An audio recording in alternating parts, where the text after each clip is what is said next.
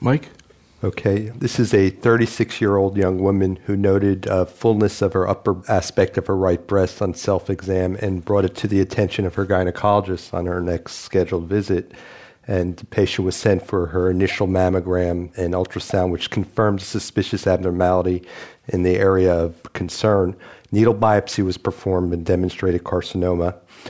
As is the case with many of our patients, she was also sent for pre-op M R Is by her surgeon, and there was no evidence of multicentric disease in the involved breast or other abnormalities in the left breast. And accordingly, she underwent the right-sided lumpectomy and sentinel lymph node sampling. Pathology demonstrated a two-centimeter grade three ductal carcinoma. The two sentinel lymph nodes were uninvolved. The tumor was estrogen receptor positive, progesterone receptor positive, and H E R two neu negative with one plus staining. She also came to see me the first time with an Oncotype D X recurrence score of twenty-seven, which worked out to an eighteen percent risk of relapse with tamoxifen, a high intermediate group. Can you talk a little bit more about her and her life situation? Yeah, actually a very good situation. She has two children. Her oldest is twelve, not planning on having more children, so that makes the decision tree a lot easier.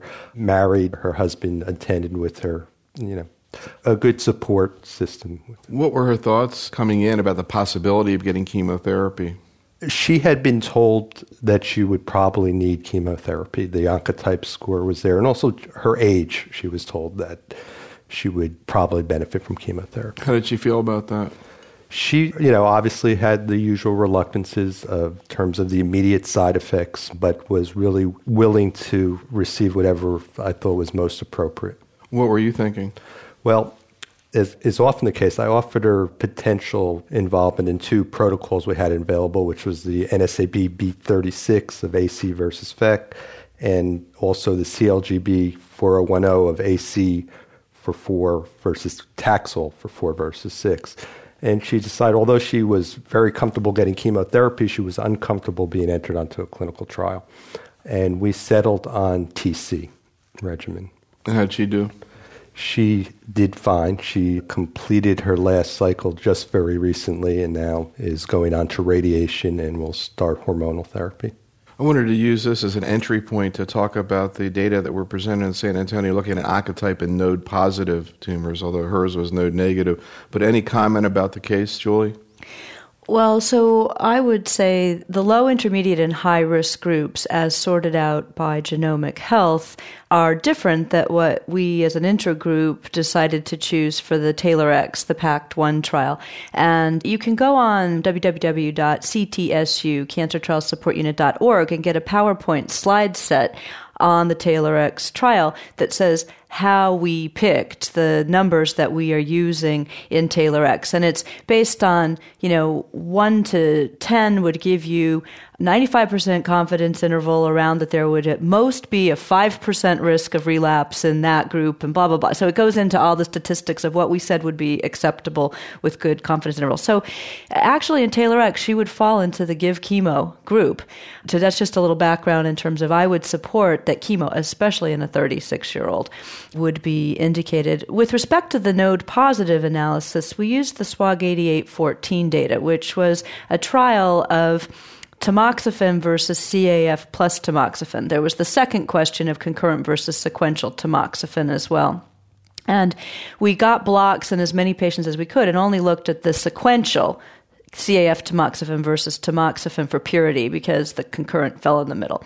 And what it showed was that the twenty-one gene recurrence score assay absolutely could define in the group that got tamoxifen only a better risk group and a higher risk group with respect to recurrence. And that, when you compared it to the C A F tamoxifen arm, that the highest risk group was the one that seemed to benefit from the chemo.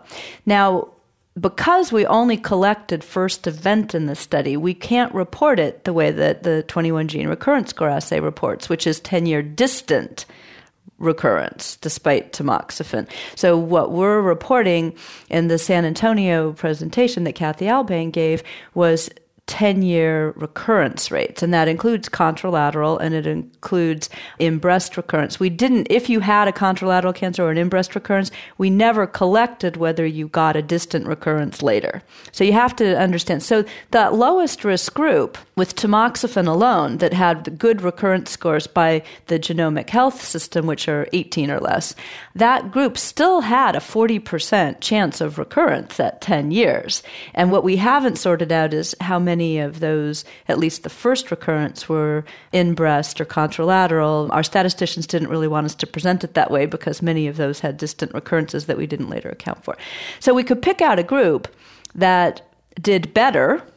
Low recurrence score, you did better with tamoxifen alone, and chemo didn't really impact it. But they're not doing well enough, in my mind, to say that we're satisfied that tamoxifen alone is the right answer. So I think my conclusion from that is, first, it's hypothesis generating, it's retrospective, and we need to look at this in other studies. If we could do a prospective study, that would be beautiful. If we had a couple more similar retrospective studies that looked exactly the same, I'd have more confidence in it. So tamoxifen alone isn't enough. So is this a group that we should do the extended hormonal therapy? And what would an A I do? What would ten years of endocrine therapy do? This is a group that we should think about biologics. And also, frankly, to date, the bulk of the data with the twenty-one gene recurrence score assay was on C M F to get it approved, and now we have a C A S. What would taxanes do to alter this too in that lower risk group? So although we can pick out a group that does well, that's node positive, I think we have to be careful to say, but they're still not doing as well as we would like with tamoxifen alone. And chemo might not alter it, at least C A F chemo, but we should probably think about other strategies. Based on what you saw from this, do you think right now there would be a role for using Oncotype in some women with node positive tumors? So reimbursement aside, I do think that I would find it useful in patients with small nodal burden. I don't think all node-positive patients need chemo, but I would like some help sometimes in deciding who I can admit it in. So I have sent it in a patient who had two millimeters of nodal involvement, and we did use that in our decision-making. I would tend to think that one to three nodes, you know, strongly E R positive, that's a group I'd like to consider omitting chemo in, and I'd like a little bit of help and, you know, reassurance if the recurrence score came back really low. I think that would help me make that decision. So I do think that there is a group, reimbursement aside, that I actually am at this point in time using that information in. Tom, what was your take on the data that Kathy Albain presented, as well as there was data that was presented from an ECOG study looking at Oncotype and node positive, and how do you put it together? Okay. I think one of the important things about Kathy Albain's presentation was it was a study that corroborated the predictive ability of Oncotype D X for chemotherapy response. So that in these assays, because we're looking at so many variables, false positives are kind of guaranteed, and we have confirmatory studies for the prognostic powers of the Oncotype D X. The data we had for predicting responsiveness to chemotherapy, we had one trial, and if you were a purist, you could say that was hypothesis generating, so that this is a confirmatory trial, to my mind, in showing that the Oncotype D X can predict responsiveness to chemotherapy, and that the patients with the highest recurrence scores had a benefit, those with the low recurrence score did not have a benefit from chemotherapy.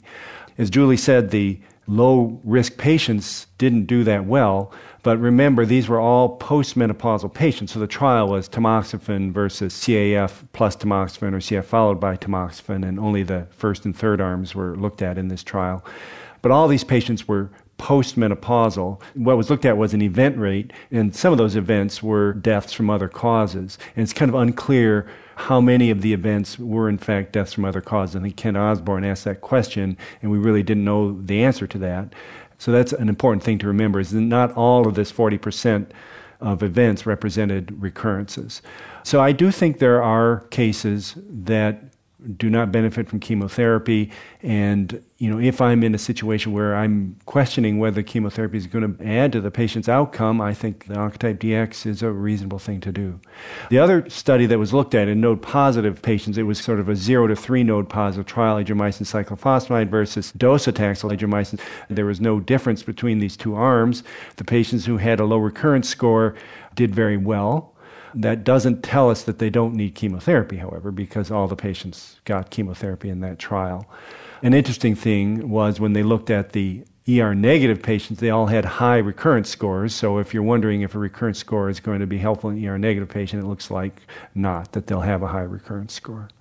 Any questions from the group in terms of particularly this issue of the node-positive situation? Yes, so this is a young woman with a fairly large tumor, so at one time we might have at least considered an anthracycline for this patient. So I'm wondering if you want to say anything about the Dan Hayes data in E R positive women.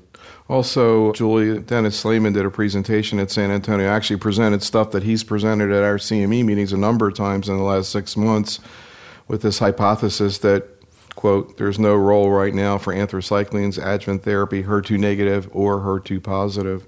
What about this increasingly vociferous debate, Julie? So what I would say is that the recent New England Journal paper of the C A L G B trial of A C plus minus paclitaxel, which suggests that the group that benefits from the addition of paclitaxel, that trial is not supported by other trials. There are other trials that absolutely contradict it. And you're really asking about anthracycline, yes. But the Dan Hayes trial that you brought up is not supported by other trials. We'll see E eleven ninety-nine, the A C followed by four different ways of giving a taxane, which doesn't support that, blah, blah, blah. So that's the taxane. The anthracycline, I don't like giving doxorubicin, and I would like to feel confident that I don't need to, but I don't feel that we have definitive data that tells me that uniformly we should just be omitting it and only giving a taxane. I think that the ongoing C L G B study of A C versus paclitaxel four versus six cycles that you brought up earlier might help us sort that out. Since we're collecting blocks, we're looking at sensitivity to these different agents, et cetera. So I think it's somewhat murky. I think that what we saw was PETO showed great data that anthracyclines are better than C M F. Now, of course, we've got taxane, so it obscures it. Across the board, whether you're E R positive or E R negative, you know, and he showed us that in the update of the overview. So I think the data's going kind of both ways, and I don't feel confident that all of the data is showing the same thing at this point. You know, I like the T C regimen, the docetaxel cyclophosphamide. In a thirty-six-year-old, I sure wish I had, you know, anthracycline, taxane, cyclophosphamide versus the T C. So the ongoing T C versus T A C trial that U S Oncology is doing, that to me is really important. And in that trial, I'd like to pick out who needed the A, though, because I bet a lot didn't. That's the kind of trial that will help me decide about omitting anthracyclines. Are you using A C alone? In- no, that should... A C Q three weekly times four is... I don't see any role for that anymore. Multiple regimens have been proven to be better than that. Tom, what's your take on this anthracycline controversy? I think anthracyclines benefit some patients. I'm not sure who they are. In this particular patient, I would give T C probably. I think I'd agree with that. Are you using A C again? I'm not. For how long? When did you stop using A C? Oh, year ago, maybe a year and a half. How about you, Mike? Are you using A C in your practice? Very little. I pretty much switched over to T C about a year, year and a half ago. It's a shame because the T C is sort of killing C four oh one oh one, right. I think. And, uh, and the B thirty-six. Uh, I think C four oh one oh one asks an important question, and I wish we would get the answer to it, but we may not. Jeff? Quick question concerning her. She was node negative, but her recurrence score was so high. Would you give her six cycles of T C or no, four if, cycles? If she was node positive, I would give her A C and a taxane. I okay. Think. Getting back to the oncotype issue, how do you integrate tumor size and other variables in the node negative situation in deciding whether or not to integrate oncotype, Julie? We don't have good tools that help us do this, but I strongly believe that biology is critical in decision-making, but it's got to go hand-in-hand with stage. So I do think that increasing tumor size in addition to the recurrence score has to have an impact, and increasing number of nodes, for example. I would never send the twenty-one gene recurrence score assay on a patient with ten positive nodes, although I'm saying I would with one positive node because I'm viewing that the ten positive nodes trumps a lot of everything else. So I don't know how to factor it in, though, Neil. I won't send the twenty-one gene recurrence score assay in a big tumor that's node negative that I want to give chemo in anyway, because I don't, you know, if I know that I want to give chemo and the patients agree to it, I don't want that conflicting data, because I do think that we've got to somehow incorporate the stage, classical staging size nodes with the biology, and it's going to be a bit of a blend of both. Tom, what about tumor size specifically in oncotype? Well, in terms of a specific, I guess it's hard to draw a line. Something over four centimeters, I would probably not send the assay, but there may be patients in whom I would. It depends on the particular circumstance. But it would be nice if we had some model that could integrate the clinical and the biologic factors, and maybe we'll get to that at some point soon. I think an important point, though, is, you know, don't do the assay if you're not going to use the information. So you need to decide up front. I believe that tumor size is a stratification for the TAILORx trial, so that we might be able to get some information about that. I'm curious, you know, in your own practices, how has oncotype affected the way you manage node-negative patients, particularly with smaller tumors, Mike? Again, I think, you know, our hands were tied in the past. You know, we couldn't separate out patients who were benefiting, not benefiting. We were offering everybody chemo. The surgeons, or, you know, in our case, that were using too much chemo. And how have things changed now in the last four or five years in that regard? Well, I think I'm giving less adjuvant chemotherapy. I mean, when I have a low-risk oncotype score, I put a lot of weight into it, and unless it's a very young patient. People who in the past using adjuvant and line, I might have seen a little benefit. I don't see it with using the oncotype recurrence score. So I think there's a definite subgroup of patients that are not getting chemotherapy now that without that score, I would have. Do you have people that you're giving chemo to who you might not have given it yeah, to? Yeah, sure. Probably about twenty percent, I think, that it's discordant. Paul? We actually have a small study we're doing about how we communicate this information to patients, and it gave me an opportunity to go back and look at all the ones I'd ordered. And my gestalt sense was that I was going to give less chemotherapy, but I'm actually finding it breaks about even, that there are patients previously postmenopausal with E R-positive tumors who come back with recurrence scores in the low twenties, mid-twenties, that I actually end up giving chemotherapy that I probably would not have treated. There are a bunch of studies out there. Anybody can sort of theoretically do a study on what happens to their patients and how oncotype affects their choice, and I think most of those studies do show kind of going both directions. Any other comments, Jeff? Is there an age in which you guys feel uncomfortable doing oncotype and omitting chemo, even if it's a low recurrence score? Because I think the original trial with oncotype didn't have a lot of younger patients in it. I mean, just being thirty-five or under is a bad prognostic factor, irrespective of most of the biology that we understand. So, you know, although I'm not sure that that's a strict cutoff in my mind, the younger you are, the more inclined I am to give chemo, but maybe it is all about biology, uh, you know, of the tumor. So in a very young woman, I would be inclined to give chemo and probably not send the Oncotype D X. Ellen? She's thirty-six and she's E R positive. If she's still menstruating once she's done with her chemo, should she have ovarian ablation? She should enroll in the SOFT trial so that we can actually answer the question. I think it's a vital question. We know there are more side effects if you do ovarian ablation. We need to know if there's a benefit. You know, suppose she does stop menstruating after chemotherapy. At what point, if any, would you start thinking about an A I? Well, in a thirty-six-year-old, I would probably commit to five years of tamoxifen and then reassess her. So she's point. forty-one. She still hasn't had a period since she started her chemo. In that situation, if endocrinologically she's postmenopausal, I would consider it, but then follow the patient. Julie?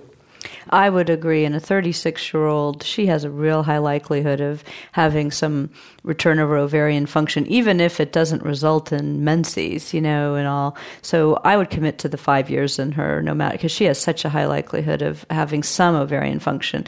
I'm really nervous about that. We are treating some patients with aromatase inhibitors that have some stuttering ovarian function that's not resulting in cycling and menses. And, you know, the average age of study entry on all of the tamoxifen versus A I studies is early sixties. These people are clearly, you know, postmenopausal. I think if you were enrolling a fifty-one-year-old, even if she's been a year since the menstrual period, she's got different ovarian function that's kind of background. It takes a little while before you totally are shut off. I think we need to explore this a little bit more. That recently menopausal person might not benefit as much from an A I.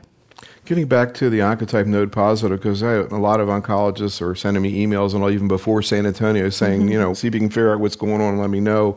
Now that you've sort of kind of heard, uh, you know, and maybe some of you, I'm sure you heard a little bit about this before, or maybe you were in San Antonio. What's your take right now? Marianne, what's your take? Do you think that, assuming you could get it paid for, I guess we always think with oncotype about the patient-doctor situation on the fence. How often do you find that in a node-positive situation, and what situations would you be on the fence? Well, I was at San Antonio, and my take-home after I listened to Kathy Albain was that it really needs to be somebody that has low tumor burden. I mean, I probably won't do it unless there are one to three.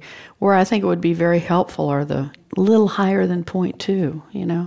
So those are the ones I struggle with, and I think this would help me. What I was thinking about when I heard this was the older patient where you really don't want to give chemo. Well, I'm a lot more sensitive about the definition of older nowadays. You know, one of your tapes said if you were over fifty, you were considered old. So, that was the cardiac yeah, thing. Yeah, I, I was listening to that in the car, and I was going, oh, my God. Um, so I, I think, you know, it's still the biology, and it depends on what kind of a over fifty-year-old you are. Do you run into people, you know, I'm sure there must be patients out there, even in node-positive tumors, who just, you know, scared to death of chemo, don't want to hear about chemo.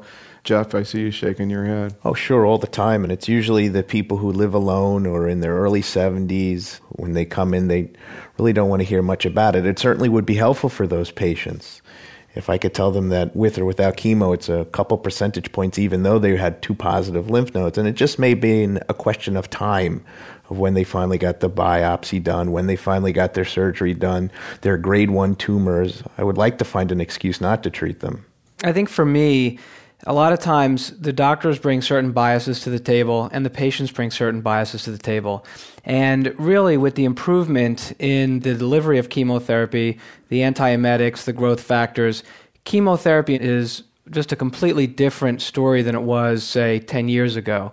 So for me, I actually find it more difficult to not give chemotherapy, with the concern that if they relapse, there's always going to be in the back of their mind, in the back of my mind, did we leave a stone unturned?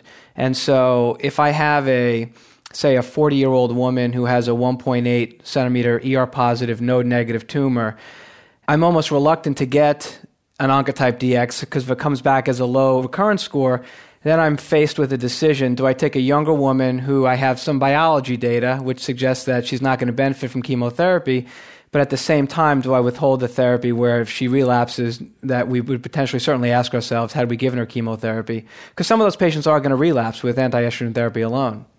And some will relapse despite the chemo, too, as we all know. I guess a lot of people are struggling. I struggle with exactly what you say. If I don't give the chemo and she relapses, you know, did I cause it? But we all know that that exact woman you described, one point eight centimeters, E R-positive, node-negative, has at least, with good endocrine therapy, an eighty to ninety percent chance of not relapsing. So you'd be treating a lot of women for, you know, little gain, you know, so she's much more likely cured with your endocrine therapy or maybe even without it than not. So I do think that we reached a peak in our country where Saint Gallen was basically not finding anybody that we shouldn't give chemo to for a couple of consecutive conferences. I mean, you had to be three millimeters with every feature being right. And that was wrong too. We all know that. So we slid to a point where everybody was getting chemo. And now we're starting to figure out, can we better classify the node negative one one point eight centimeter E R-positive to help us feel comfortable not giving chemo to the majority of women who will do fine without it. And that's where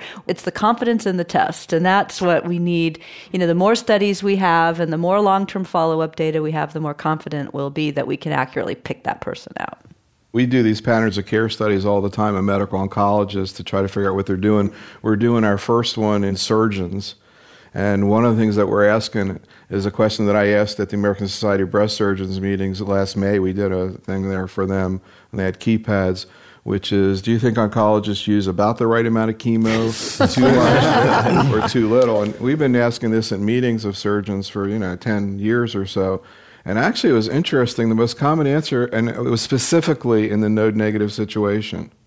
And interestingly, the most common answer, at, this was last May, was about the right amount, which is in the past we always saw they used too much. So now this is going to be a national survey. Well, now we'll see what they think and more scientifically. But I do think that our colleagues on the interdisciplinary team now, you know, kind of feel with Oncotype that we have a little more science to what we're doing just than it it's one centimeter and we got to give chemotherapy. Is that your take, Tom? Yeah, I think so. We all know that we're giving chemotherapy to people who don't need it. And we all know there are patients that we're not giving chemotherapy to who are going to relapse anyway. And we'd like to pick out the right treatment for the right patient. And so now we have a test that helps us with that. It's not perfect, but it's much better than what we had previously, which was based on pretty basic information. I wouldn't just say chemotherapy. It's hormones, too. Mm-hmm. I mean, you have to go back to Halstead's original paper, which is a fascinating thing to read from the John Hopkins Bolton. Uh, I mean, he had a long-term survival with just, you know, radical mastectomy, understanding everything that's changed. Mm-hmm. But there are people who didn't get anything, and they were alive. We're, and people with a lot of nodes. Yeah. Too. Oh, yeah. It is fascinating. The one thing I would just like to say is that while we are learning, one of the biggest difficulties we have is the information exchange with our referrers, as well as dealing with community standard, because breast cancer treatment is very political, whether you want to deal with malpractice, whether you want to deal with community standards, whether you're doing referral to the physicians and to the families. So part of the thing that I would like as we're doing this is also getting nice information like the books that can be also used as basis for teaching not only the nurses, you know, but also the referring physicians and the surgeons, because they're always a year or two behind us, as well as a person saying, well, mom got sick because of, you know, not the disease caused it, but you caused it, because a lot of our treatment sometimes is much more proactive than perhaps it should be. And so I think that's also one of the arguments we can use with the insurance companies in getting these tests ordered on those patients who are questionable for whether or not they need further types of therapy. It was interesting because, you know, Ian Smith was at our think tank, and I had talked to him the night before. I interviewed him, and, you know, they're pretty conservative in the U K about what they pay for, and they don't really use much Oncotype, but they're thinking about it real hard now. And actually, there's even an economic argument to think about it in terms of avoiding the cost of chemo and avoiding the cost of treating relapse in a patient who you treat and avoid relapse in. So I thought it was kind of interesting that in spite of their frugality, they're taking a real close look at Oncotype right now, because they might be able to save money by not giving chemo. That's their incentive. Um, there was a very interesting patients. story that's the opposite end of using Oncotype to not give chemo. One of the faculty members said that he was pulled aside by a patient at San Antonio in the hallway, a patient who was node negative and got chemo. And she is suing her physician because she has a lot of symptoms from her chemo, and he did not offer her Oncotype D X, so did not offer her the opportunity to not get chemo. And she wanted this faculty member to be an expert witness in her trial where he didn't offer it to her, gave her the chemo, and she has symptoms. So it is a different twist on what you were saying about if we used it to not give chemo and they recurred, would we be at risk? It goes both ways. You know, it's so interesting to watch when new data comes out and just see what happens. happens. And in breast cancer, a lot of times that's in December. And, you know, we've seen, you know, the A Is. We talk about all these things today, you know, dose stents, when that came out, all the different things, and then how people process it over the next few months or years. And I remember when Soon Paik first did the first presentation, I guess, on Oncotype, was that maybe four years ago? You know, roughly. And there was, I remember that first year after the first presentation, there was, you know, people were very skeptical. Nobody was ordering it. Then they did the second presentation the second year, and we kept we were seeing this in our patterns of care. A lot of people started coming on board, but not most. And then all of a sudden, the following year, everybody started to do it. It's just kind of this sort of sequence as everybody sort of processes stuff. It's such a fascinating thing.